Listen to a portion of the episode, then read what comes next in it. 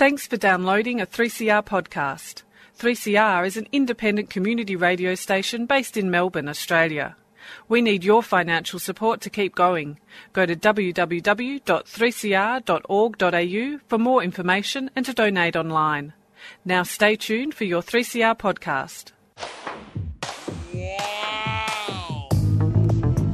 But you also had people that were very fine people. Very fine people on both sides. And the, and the aliens with mind meld and give them the technology. They're bad aliens. So the- Uh, are you surprised the Nazis were influenced by demons? No, if demons are real, I would definitely think they'd be on the side of the Nazis. Yeah. McDonald's is connected to the Clintons. They chop up the bodies and put them into the sausage and hamburgers. People are being cannibalized. Look it up.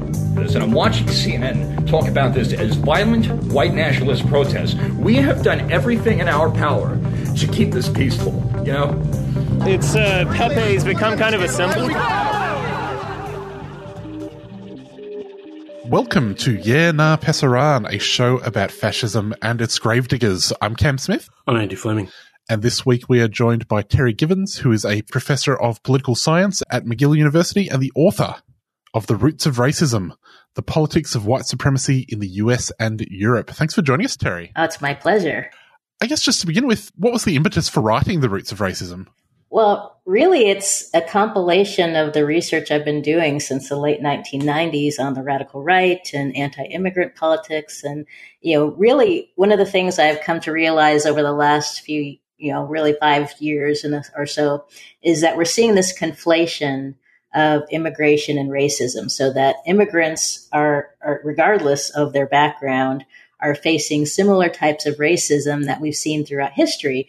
And one of the things that I really wanted to do is make sure that we had a touchstone from a historical perspective of, you know, why are we seeing the same kinds of attitudes and even, you know, the rise of anti-immigrant, you know, far right parties on both sides of the Atlantic. And of course, I know it goes beyond that, but really my focus was, you know, the fact that we have these 400 years of history around racism and slavery and so on that are really interconnected.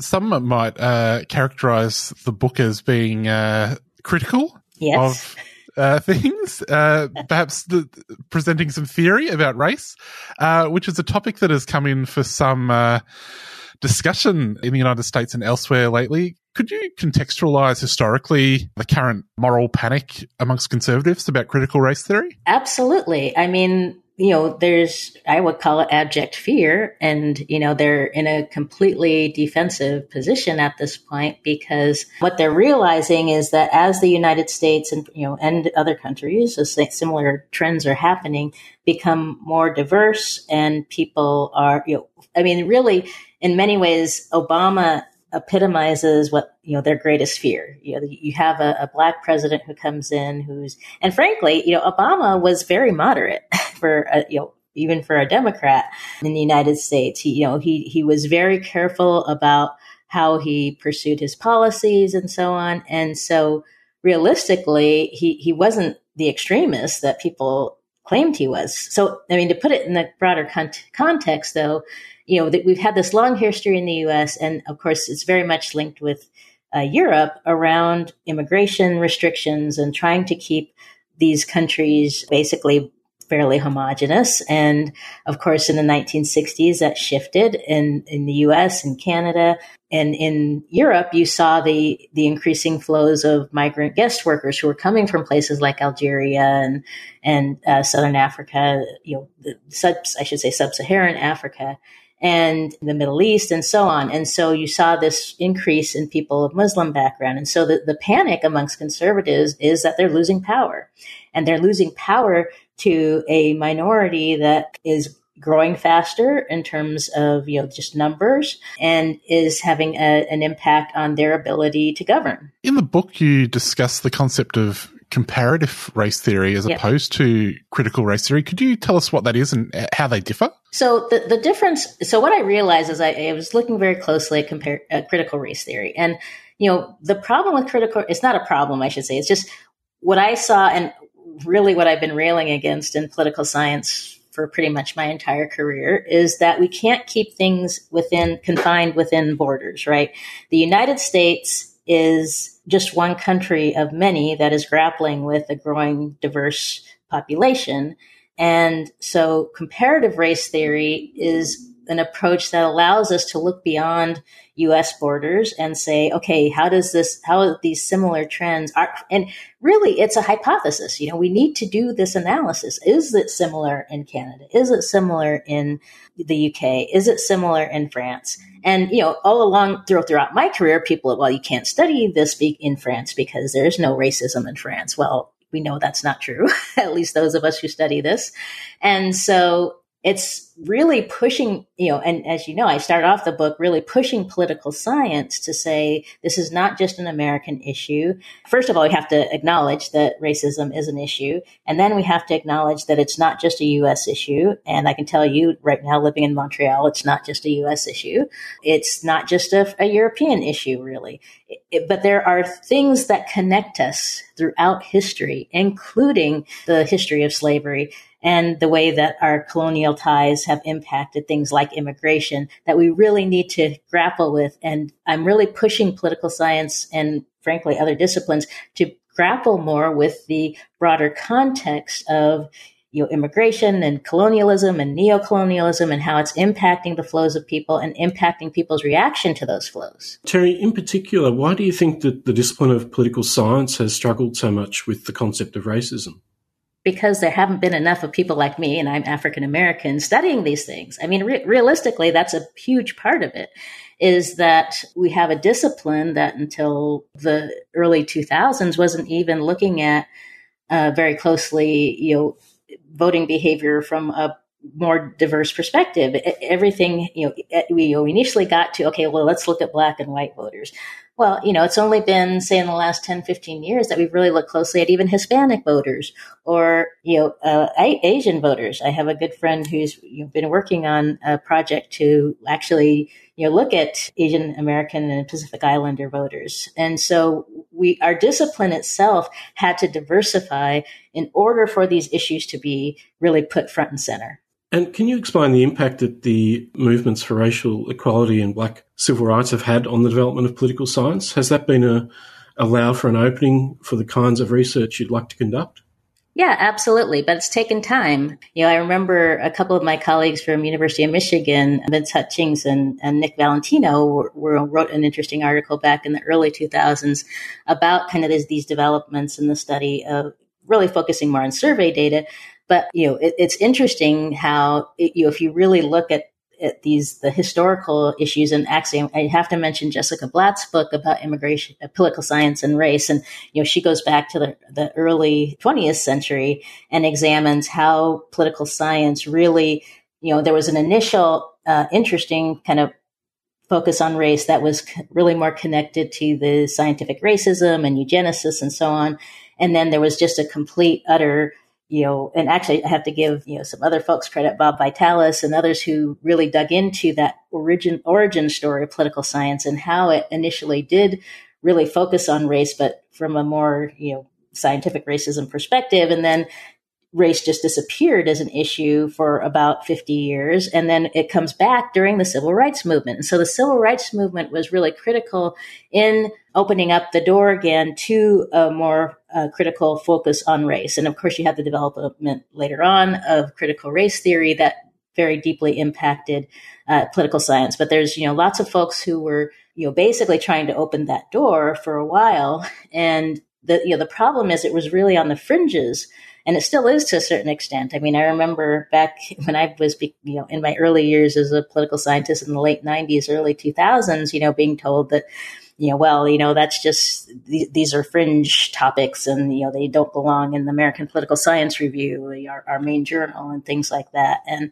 so it's taken, a, you know, and to this day, I think that people there are a lot of senior scholars who think that things like studying the issues of race are, are distractions or, or on the sidelines, and I'm trying to you know, basically drag these issues to the center and really help people to understand how it impacts everything. So everything, every, you know, I, am watching the local politics in uh, Montreal and, and you know, Quebec, and it's, you know, you can see it there and people, it's very plain and clear. I mean, it's not like it's hidden. So, um, these issues really if we don't look at politics from a perspective of how they're impacted by racism and the long history, you know, even here in Canada of Indigenous suppression and oppression, um, then you're not going to understand why you're getting the outcomes you're getting.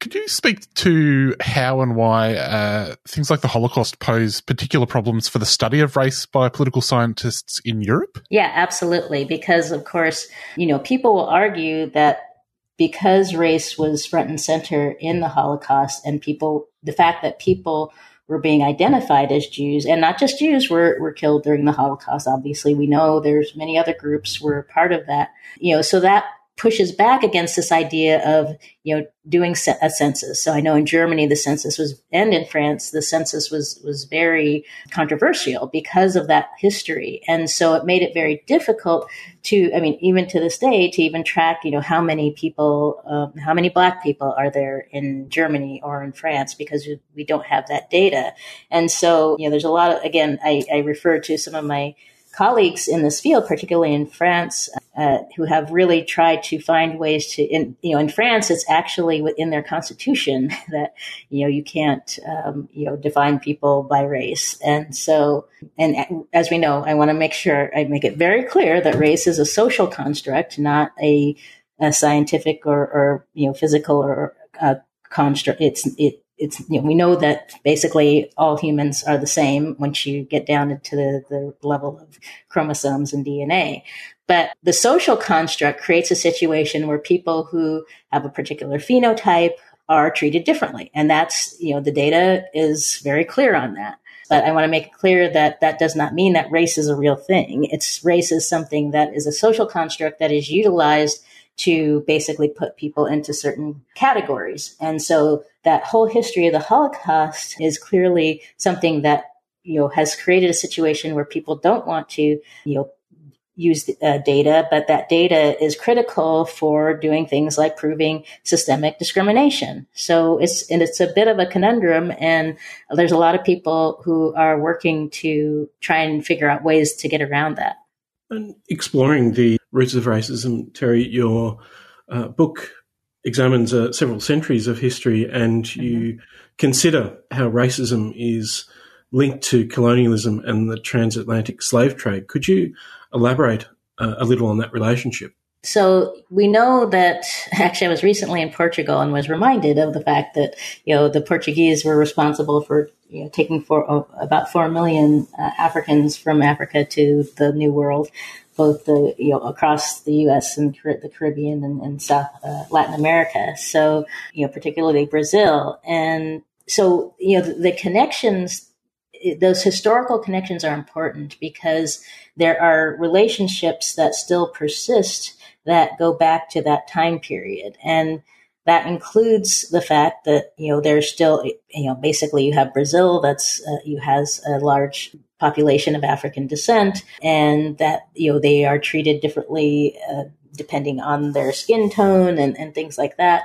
And of course, in the U.S., we have that, that long history of the, the slave trade that led to, uh, you know, basically people from Africa uh, in, you know, dire circumstances. And even after the Civil War, you know, basically we had the, the you know, a short period of Reconstruction and then um, an ongoing campaign that included the Jim Crow laws to this day, uh, mass incarceration that still impact people from these particular groups dis- disparately. And that disparate impact is something we have to pay attention to and look at the connections historically. You know, it's not enough to just say, well, you know, that happened 400 years ago or, or 200 years ago. We have to understand that the effects of those things are still being felt to this day.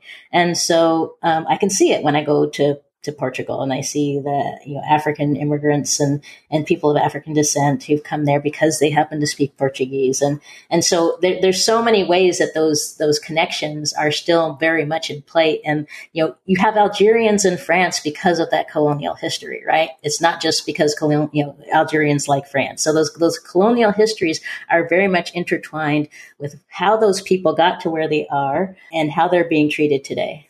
And how do you think race and racialisation have changed following the end of chattel slavery in the 1800s? Well, basically, you know, there was uh, different approaches to dealing with um, these. Pop- you know, in the U.S., of course, you had a very large population of people of African descent, and um, as I mentioned, there was the you know, Reconstruction period, and then you know, there was a period of terror, frankly, um, where uh, those in the South were terrorized by organizations like the Ku Klux Klan to be kept in their place, to be incarcerated, to be forced to work when they were incarcerated. And so many left. You had the Great Migration in the U.S., where so many left to go from the South to the North, including my own family members.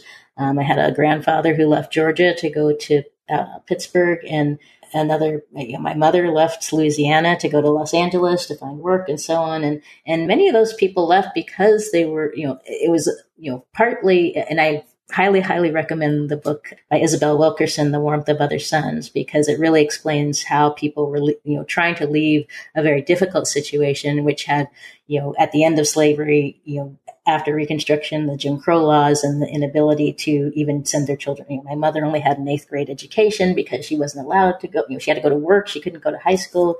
Um, and yet, my father, who was up in Pittsburgh, you know, went on to high school um, and you know joined the military. Where and he and my mother met in Los Angeles. I mean, that's my personal story, but you know, it, it, you can't escape all those connections and linkages that have impacted people. And you know, I go to Europe and look at the, particularly um, the colonial period. And, you know, there's a direct line between the colonial period in uh, sub-Saharan Africa and Algeria in particular that led to people going to France. And then those people are discriminated against in terms of jobs and uh, the where they live. I mean, we have very stark residential segregation in France. And, you know, these are you know, pe- you know, that they were raised as children to believe, well, I'm, I'm French. And so therefore, you know, liberté, égalité, fraternité. But then they, they get older and realize, you know, I can't get a job. I'm harassed by the police.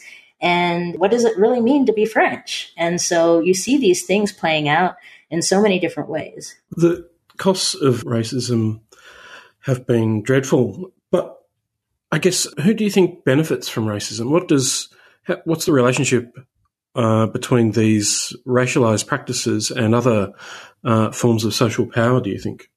Well, it's interesting. I, I refer to um, The Sum of Us by Heather McGhee. You know, it, there's a whole economic theory that's that's developing around these ideas because what we're seeing you know, so it's it's it's a lot it revolves sorry it revolves a lot around uh, political power and not so much economic power, although political power and economic power go together.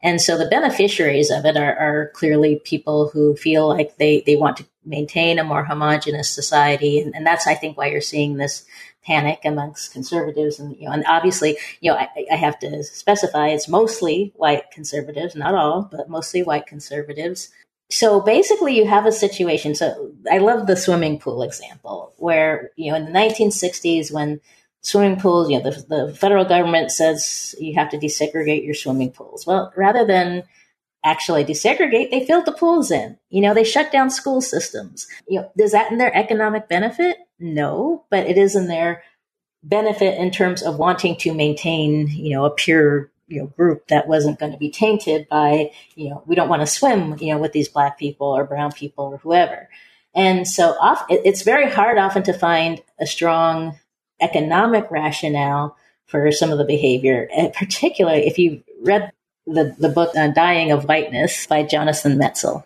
If you think about the fact that we had hundreds of thousands of people in the United States who were willing to listen to a leader at the time who was telling them, you know, not to get vaccinated and don't believe this stuff and, and who many who died and because they they just held on to this belief. So a lot of this what's driving this is this beliefs of white supremacy of, of you know the, this idea that you, you can't trust these people who aren't you know with us. I'm, I'm doing air quotes with my hands. And you know this just hanging on to these beliefs that are literally killing people.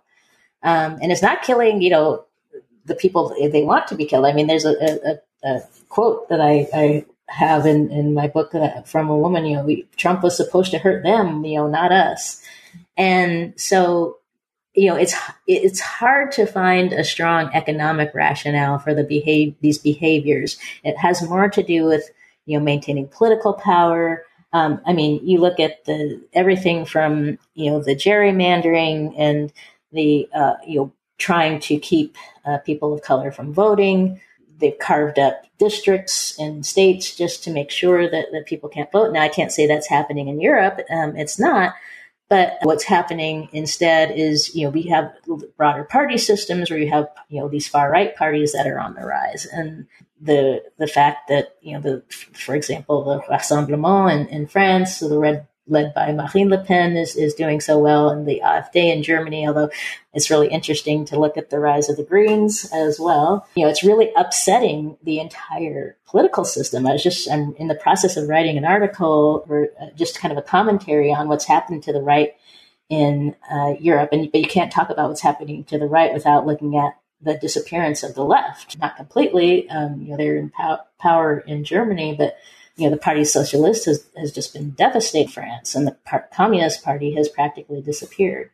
And so there's these different dynamics that are happening. In the US, you're seeing the Republican Party, you know, we just had the speech by President Biden, who is talking about, you know, authoritarianism and fascism on the rise in the Republican Party. And, you know, we're seeing it in various ways. And obviously it's not, I don't think it's the vast majority, but certainly uh, uh, a, a, enough to be pushing the, that particular party in the direction of basically trying to keep people from voting and saying, you know, your vote doesn't count and that these elections are frauds because we didn't get the outcome we wanted. So that's where you're seeing the, these, and then frankly, to me, it's very, you know, it's irrational, but it's this desire to maintain a system of power that has been in place for hundreds of years. Uh, Terri, could you speak to the difference between white supremacy and white nationalism? Yes, thank you for asking that question. It's so funny because I had that uh, discussion with my publisher because they were asking, well, should the should it say white supremacy on the cover or white nationalism?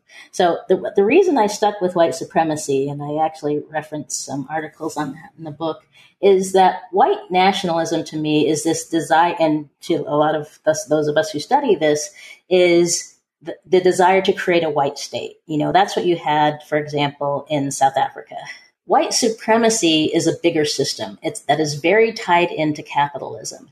And I should have mentioned that, you know, when you're asking the question earlier about the economics, because it, this is all, you know, white supremacy is very much tied into to capitalism in the sense that if you look at um, the inequality that has been on the rise in, you know, in the U.S. and Europe and uh, across the board, pretty much, you know, that has a lot to do uh, with the, the linkages to white supremacy in the sense that the laws and the uh, tax policies and you know, who gets uh, bailouts, who gets loans, all these things, you know, who gets venture capital. You know, I lived in Silicon Valley for a long time.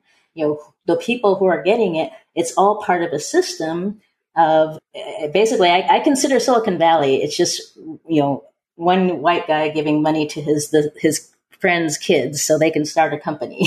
you know, I mean, basically, it's, it's, horrendous when you look at the numbers. I think 3% of venture capital goes to women, so it's a sexist thing as well. But also, you know, 0.03% of all venture capital goes to, to black women.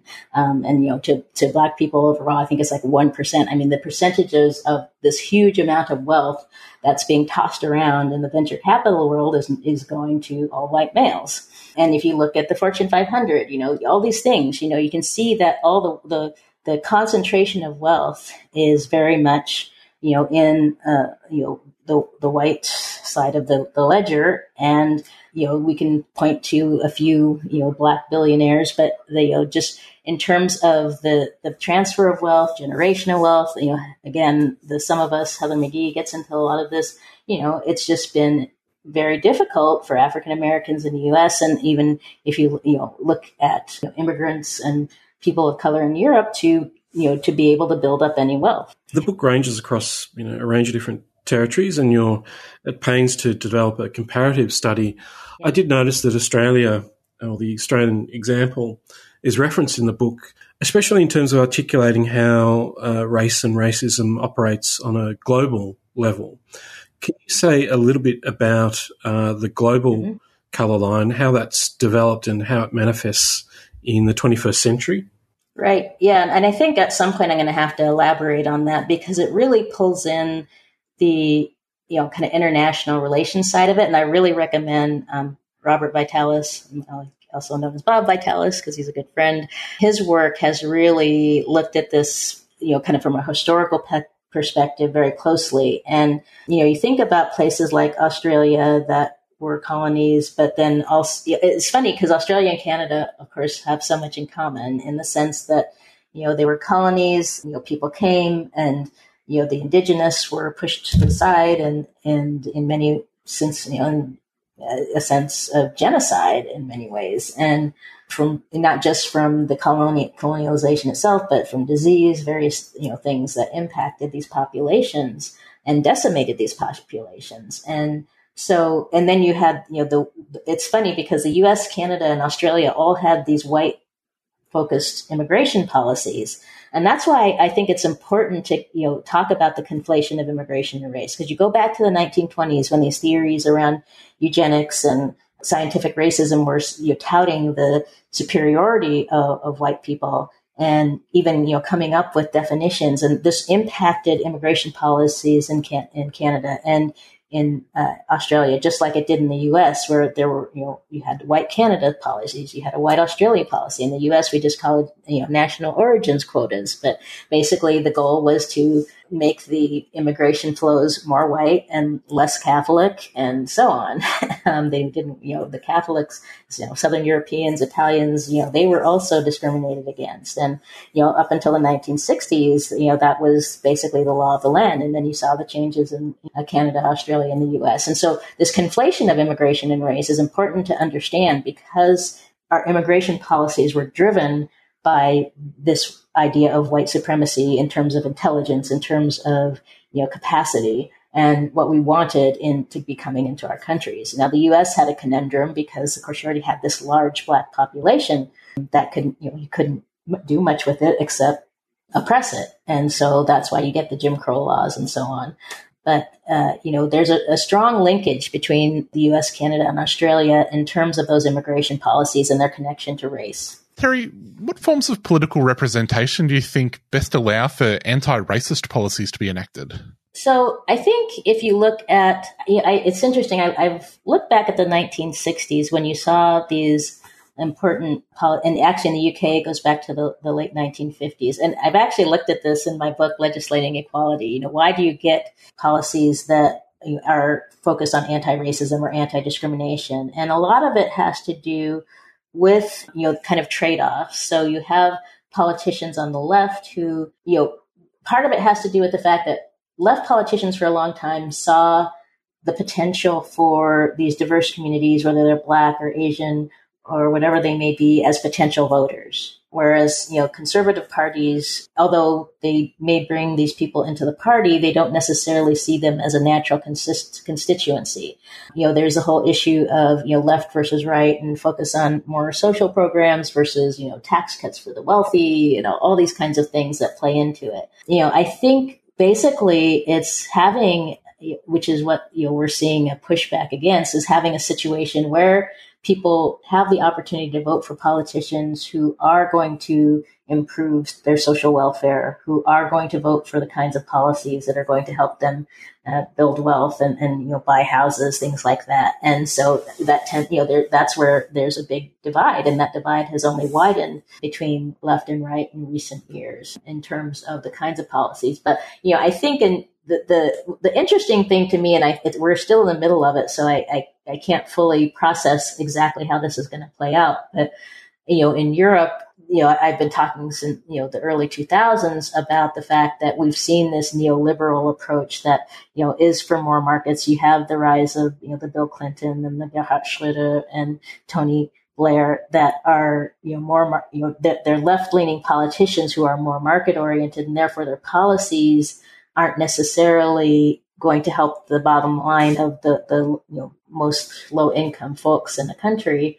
But you've also seen, I think, a lot of focus on you know things like housing and how do you improve the situation for people and how do you you know even education and so you know obviously if we can kind of think about policies that lift all boats. And see, this is why I think the economic har- argument is hard to make because if, you know, the problem is, and that's why Heather McGhee's book is so important, is a lot of people on the right see this as a zero sum game. You know, if you're gaining, I'm losing. And that's not how it works. I mean, the reality is if, if I'm, if I'm more intelligent and I'm gaining, we have more productivity, then, you know, all boats rise. And we have to be willing to get that word out. And, you know, on the left, we haven't been very good. And, you know, and I put myself in this camp. We haven't been very good about putting, you know, those kinds of ideas out into the public marketplace. I think in the 60s and the 70s in the US, when you had, you know, a strong, relatively compared to now, strong welfare state, you know, you had strong advocates for that. And we need those strong advocates to be out there speaking for the people who are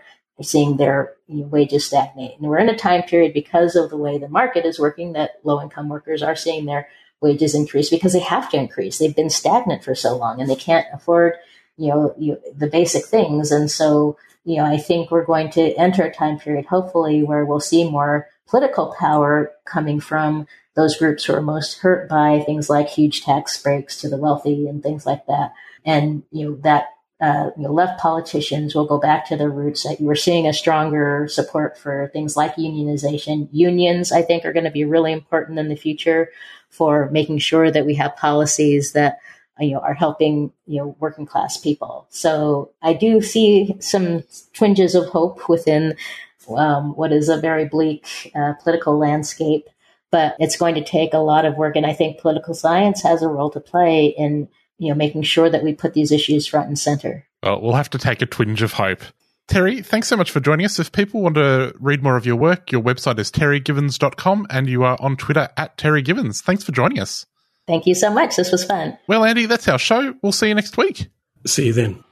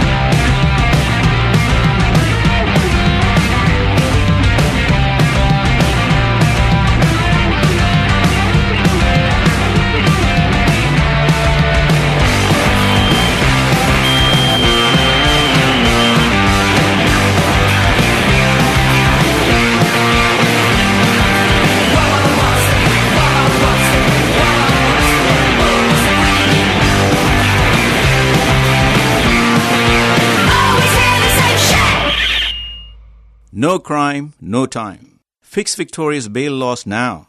Prisons are bursting at the seams with poor people. ISJA Melbourne is calling on the Victorian government to release unsentenced people on remand from Victorian prisons. First Nations people are 3% of the population, yet represent 29% of the general prison population. 89% of First Nations women entering prison are unsentenced. ISJA Melbourne is asking you to sign the No Crime, No Time petition, which can be found on ISJA Melbourne's Facebook page. Indigenous Social Justice Association Melbourne is a 3CR supporter.